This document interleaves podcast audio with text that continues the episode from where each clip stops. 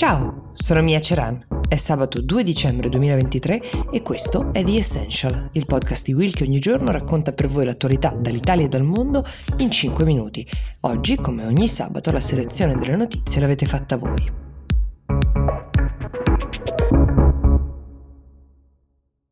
E partiamo con una domanda di Francesca che ci chiede di parlare di questo articolo del New York Times diventato virale perché racconta che l'intelligence israeliana era già un anno fa a conoscenza dei piani di Hamas per mettere in atto un grande attacco in Israele, informazione che l'intelligence stessa aveva chiaramente trascurato il New York Times riporta dell'esistenza di un documento di circa 40 pagine che le autorità israeliane avevano denominato Mura di Gerico, che delineava punto per punto i dettagli dell'incursione di Hamas pianificata in Israele. È un documento che non fissava una data precisa per l'attacco, però descriveva un attacco progettato per mettere fuori uso le fortificazioni attorno alla striscia di Gaza, prendere il controllo di alcune città e kibbutz israeliani e attaccare attaccare poi delle basi uh, militari israeliane. Secondo il New York Times non è chiaro come Israele abbia ottenuto questo documento, però era circolato molto tra i leader militari e dell'intelligence israeliana. Tuttavia alcuni esperti militari avevano stabilito che questo attacco delineato nel documento era di fatto irrealistico perché secondo loro andava ben oltre le capacità di Hamas, una conclusione che aveva di fatto spinto le autorità israeliane a non prendere particolari precauzioni alla luce del documento. Allo stesso modo, lo scorso luglio, un analista dell'intelligence israeliana aveva avvertito eh, del fatto che Hamas aveva condotto un'esercitazione che sembrava proprio ricreare le tattiche e le strategie che erano delineate in quel documento e anche qui questo avvertimento è stato ignorato. Il New York Times fa notare che lo scorso 7 ottobre Hamas ha seguito proprio quel piano delineato con precisione nel documento. Si parlava di una raffica di razzi per iniziare l'attacco, e così è stato,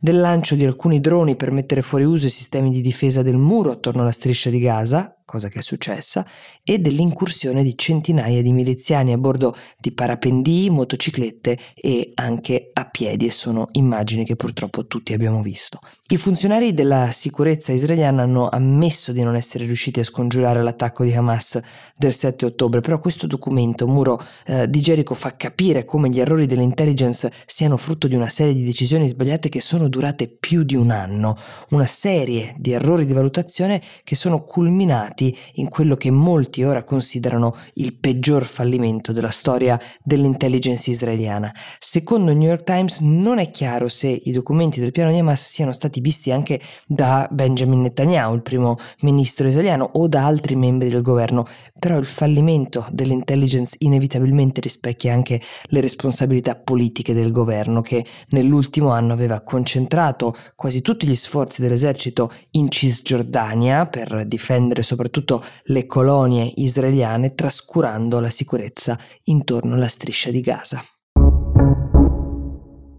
Ora passiamo alla domanda di Gloria che invece ci chiede delle tensioni diplomatiche che si sono riaccese questa settimana tra Regno Unito e Grecia, proprio riguardo i marmi del Tempio del Partenone di Atene. Sono dei reperti storici e artistici che da 200 anni sono conservati al British Museum di Londra, ma che ancora oggi fanno discutere eh, il governo greco con quello britannico. Questa settimana il primo ministro britannico Rishi Sunak avrebbe dovuto incontrare il suo omologo greco Kriakos Mitsotakis, ma Sunak ha deciso di annullare questo incontro dopo che Mitsotakis aveva rilasciato un'intervista alla BBC nella quale si lamentava tra le altre cose del fatto che il Regno Unito non abbia ancora restituito questi marmi alla Grecia. Mitsotakis non ha preso bene l'annullamento dell'incontro, ha sottolineato che quella riunione non avrebbe riguardato soltanto la restituzione dei marmi, ma anche temi importanti come la guerra tra Israele e Hamas, l'invasione dell'Ucraina, l'immigrazione. Nonostante questo,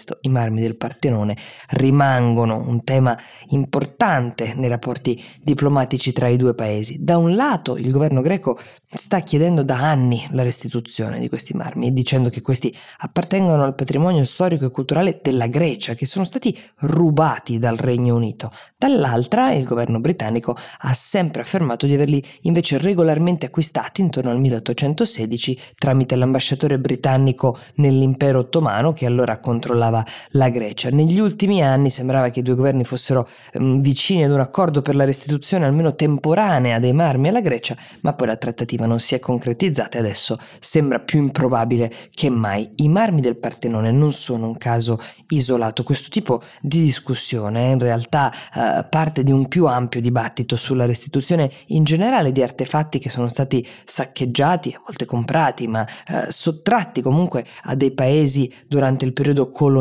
soprattutto in Africa, in Asia, in Oceania e America Latina. Da una parte i governi degli ex paesi coloniali chiedono la restituzione per riappropriarsi di opere che rappresentano il proprio retaggio storico e culturale, oltre a rappresentare anche ovviamente un motore economico perché sono uh, oggetti che uh, interessano i turisti. D'altra parte alcuni esperti ritengono che restituire gli artefatti metterebbe in pericolo la loro conservazione, sostengono che alcune ex colonie non hanno a disposizione i mezzi politici e economici per garantirne l'integrità, oltre al fatto che le trattative di restituzione sono complicate eh, dal fatto che non esiste un quadro giuridico internazionale che regoli queste controversie. Nonostante questo, negli ultimi anni i governi, alcuni, hanno deciso di restituire artefatti rubati. Nel 2019 la Francia ha ridato al Senegal una spada saccheggiata durante il periodo coloniale. Nel 2022 la Germania ha firmato un accordo per restituire alla Nigeria alcuni bronzi del Benin,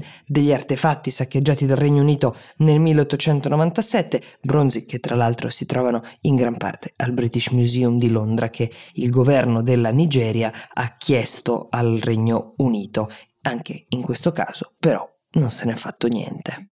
Vi annuncio la nascita di un nuovo podcast di Will, si chiama Freedomland e racconta l'ascesa e la caduta della prima internet TV italiana. La trovate nel link in descrizione, è una collaborazione tra Will e Boat Sound. Io vi auguro un buon fine settimana e vi do appuntamento a lunedì.